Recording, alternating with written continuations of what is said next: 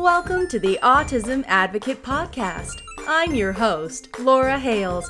If you're looking for tips on how to advocate for and understand your autistic child in a more meaningful way, you've come to the right place, and we're so happy to have you join us. Hello and welcome back. We have a new listener question, so let's go. It says, "Hi, my name is Sarah.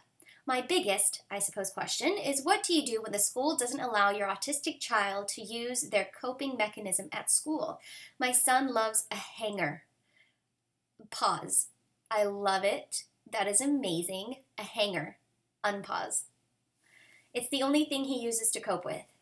He's been having a really tough time at his new school and found out they don't allow him to have his hanger due to possibly hitting other kids, which he wouldn't do it on purpose, and I don't know what else he would use to help him through his day. I told the school they need to allow him to use what works, but like I said, they won't. What should I do? Anything you could recommend to try?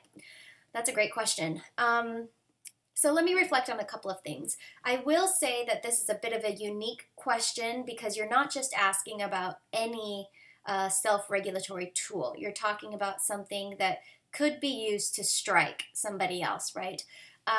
So my first question would be, has he used it before and accidentally or on purpose hit somebody? Would be my first question. If so, I understand their need to protect the other kids and adults. Secondly, if it hasn't, I don't see a problem with implementing it at all. Thirdly, if they find some reason or there is an accident and he does accidentally hit somebody with it, then trying a replacement self-regulatory object would make sense to me. Now here's the thing, is it sounds like you're saying this is the only thing that he has found that really regulates him, which I hear and understand. My thought is, I wonder if you can find a less hurtful, potentially a less dangerous object, meaning like a less dangerous hanger. If you could somehow cover the hanger with like either really soft material, or if you could find, you know, those kid hangers that are like this big or like baby hangers, if it could be something like that, I understand it will be a tough adjustment for sure. My thought is, if it's this big, something that he could, you know, even keep in his pocket, then it's not like it could pose any real threat. As far as you trying to convince the school that this is something that's as safe as any other thing that would be allowed.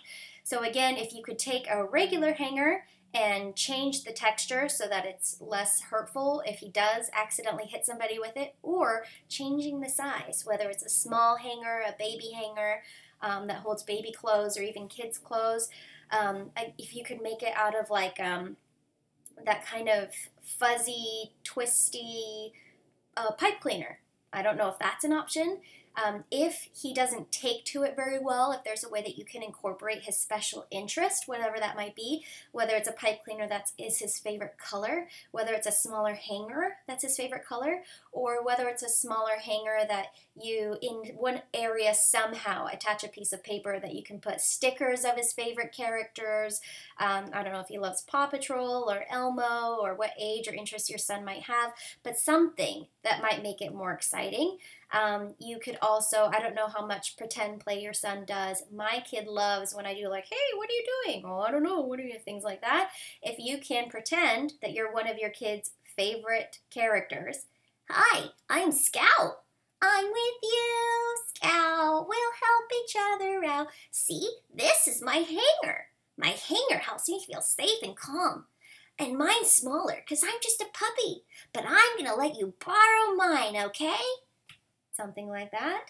I hate to say, but also it makes sense, get real creative as far as bringing in all sorts of things that your child might like more. So it's less about, you know, forcing them to do something and more about enticing them to want to do it themselves and to have less opposition into trying to do it.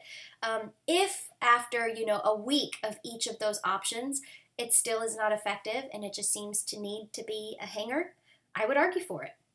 I would be collecting the data of when the teachers call or message or write notes home that say they were struggling with this, this, this, it was not good, you need to come pick them up, they're not getting any learning done, they're not progressing on their IEP goals, all those kind of not great feedback is data, is evidence that something is not enough, something needs to be changed. My other thought is that perhaps they could have their hanger when needed in a very specific setting and area.